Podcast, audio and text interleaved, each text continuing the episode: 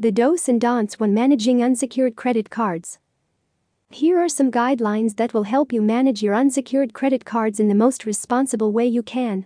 First, do pay your credit card charges in full.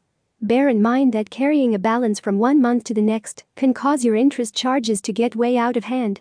So, to keep the payments you make on interest minimal, you should do your best to settle your bills completely.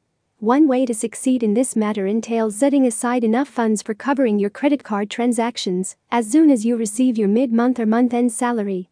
After all, by prioritizing your dues, you can be sure of submitting not just on time, but also complete payments to your card issuer.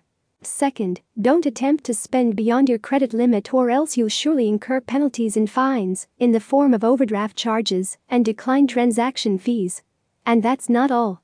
Such irresponsible credit habits can also inflict damage to your credit history and compromise your financial prospects. Hence, you should always remind yourself to spend within your limiter cap. And never indulge in lavish shopping sprees as they can get you into serious financial trouble.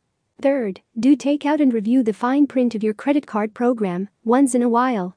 This way, you can be reminded of the important provisions and restrictions that apply to your unsecured credit card account.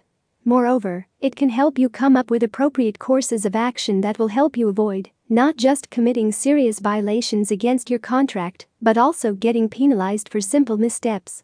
Fourth, don't manage more than two unsecured credit cards at the same time. Keep in mind that handling several lines of credit, especially those which carry excessive rates of interest, fees, and charges, will only make it harder for you to stick to your due dates.